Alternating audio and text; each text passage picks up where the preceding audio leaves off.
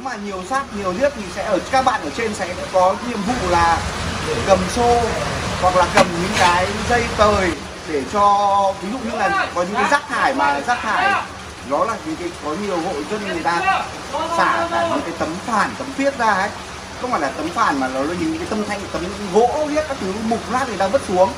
Thì những cái đấy là mặc cái này nó không thể hút được. Thì là anh em sẽ phải là dùng dây, anh em mình buộc ở dưới xong để các bạn ở trên kéo lên. Quý vị đang lắng nghe podcast Nhịp sống mưu sinh của báo Tuổi Trẻ.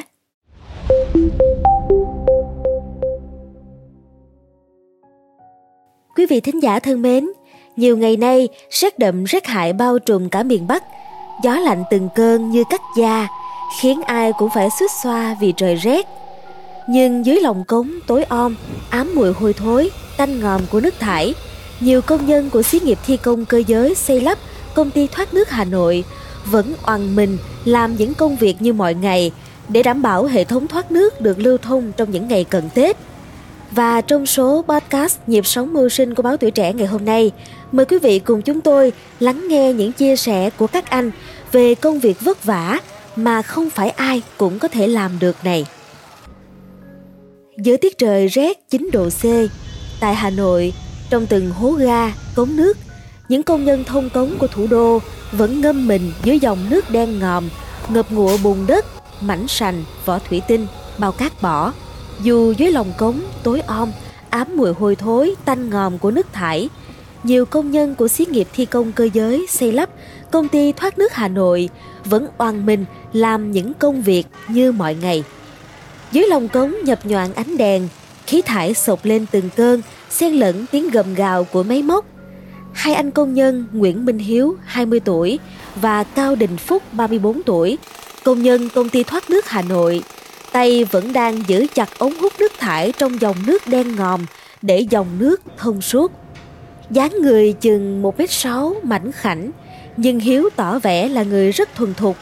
Anh ghim ống nước xuống để tránh va đập, nước thải bắn tung tóe. Như người thợ lành nghề, nghe thấy tiếng ùng ụt Hiếu kéo đầu ống lên mặt nước để đồng nghiệp tắt từng túi vật liệu đầy cát, vật liệu thừa mắc kẹt. Ngay lập tức, anh Cao Đình Phúc, 34 tuổi, vừa nhanh nhẹn dùng kéo cắt chiếc túi cản trở kia, vừa nói. Thường là nếu mà bắt đầu chuẩn bị công việc thì anh em mình sẽ có mặt ở xí nghiệp tầm từ 7 giờ để chuẩn bị các dụng cụ như là bao tay rồi là quần áo lội quần áo lội rồi là ờ, mọi thứ để lên để phục vụ cho công việc sau đó thì anh em sẽ bắt đầu đi ra tuyến. Đi ra tuyến là ra cái chỗ mình được phân công để làm việc. Sau khi lấm liếc giải, liếc các thứ rồi thì là anh đội trưởng sẽ phân công phân công từng người một à, thực hiện nhiệm vụ của mình. Như là hôm nay sẽ là xe lào vào trước tiên. Đấy. Rồi là hôm nay anh em sẽ phải về tuyến này cái khu vực này nó là cống như thế nào.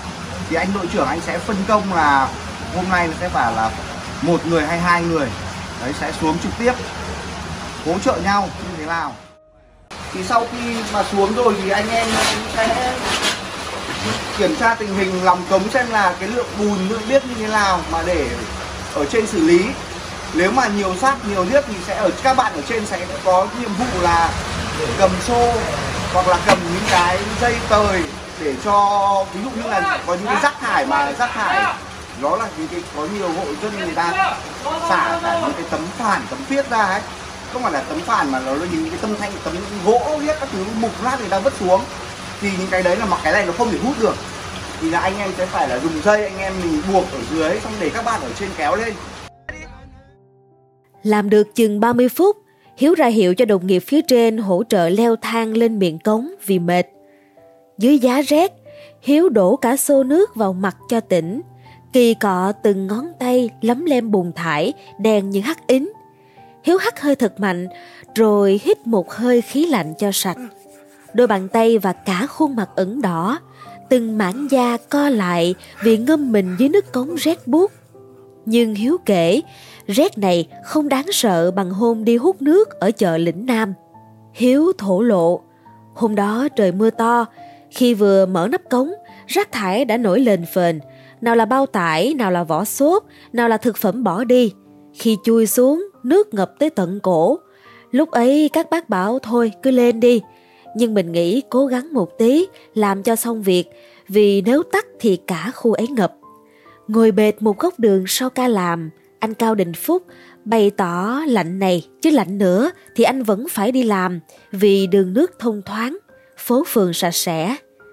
dáng người đậm, đôi bàn tay chắc nịch, gương mặt lam lũ sau nhiều năm làm công nhân, thợ hồ. Anh Phúc như già hơn trước tuổi.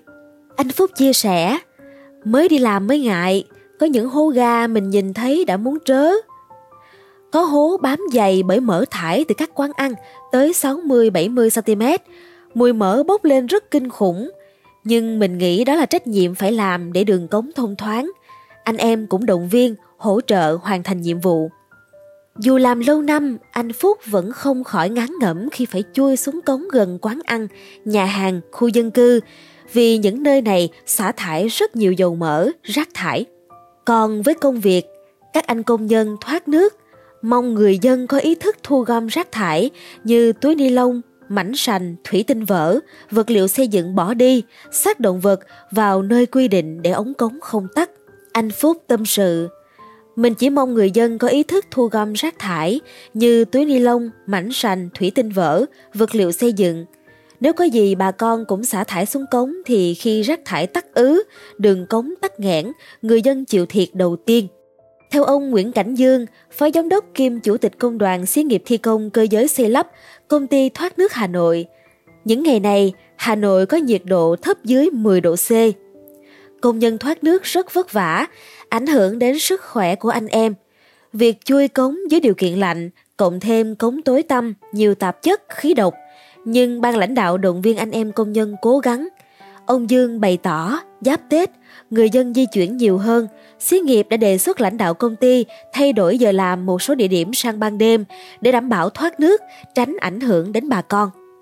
Ông Dương cho biết, để đảm bảo sức khỏe cho anh em công nhân, chúng tôi duy trì các chế độ, tiêu chuẩn và bổ sung thêm phần quà chống rét, mua thêm quần áo bảo hộ, găng tay, khẩu trang. Thưa quý vị, công việc của người công nhân thoát nước vốn dĩ đã vô vàng khó khăn vất vả. Nhưng những hôm trời giá rét thì công việc ấy còn vất vả hơn gấp bội phần.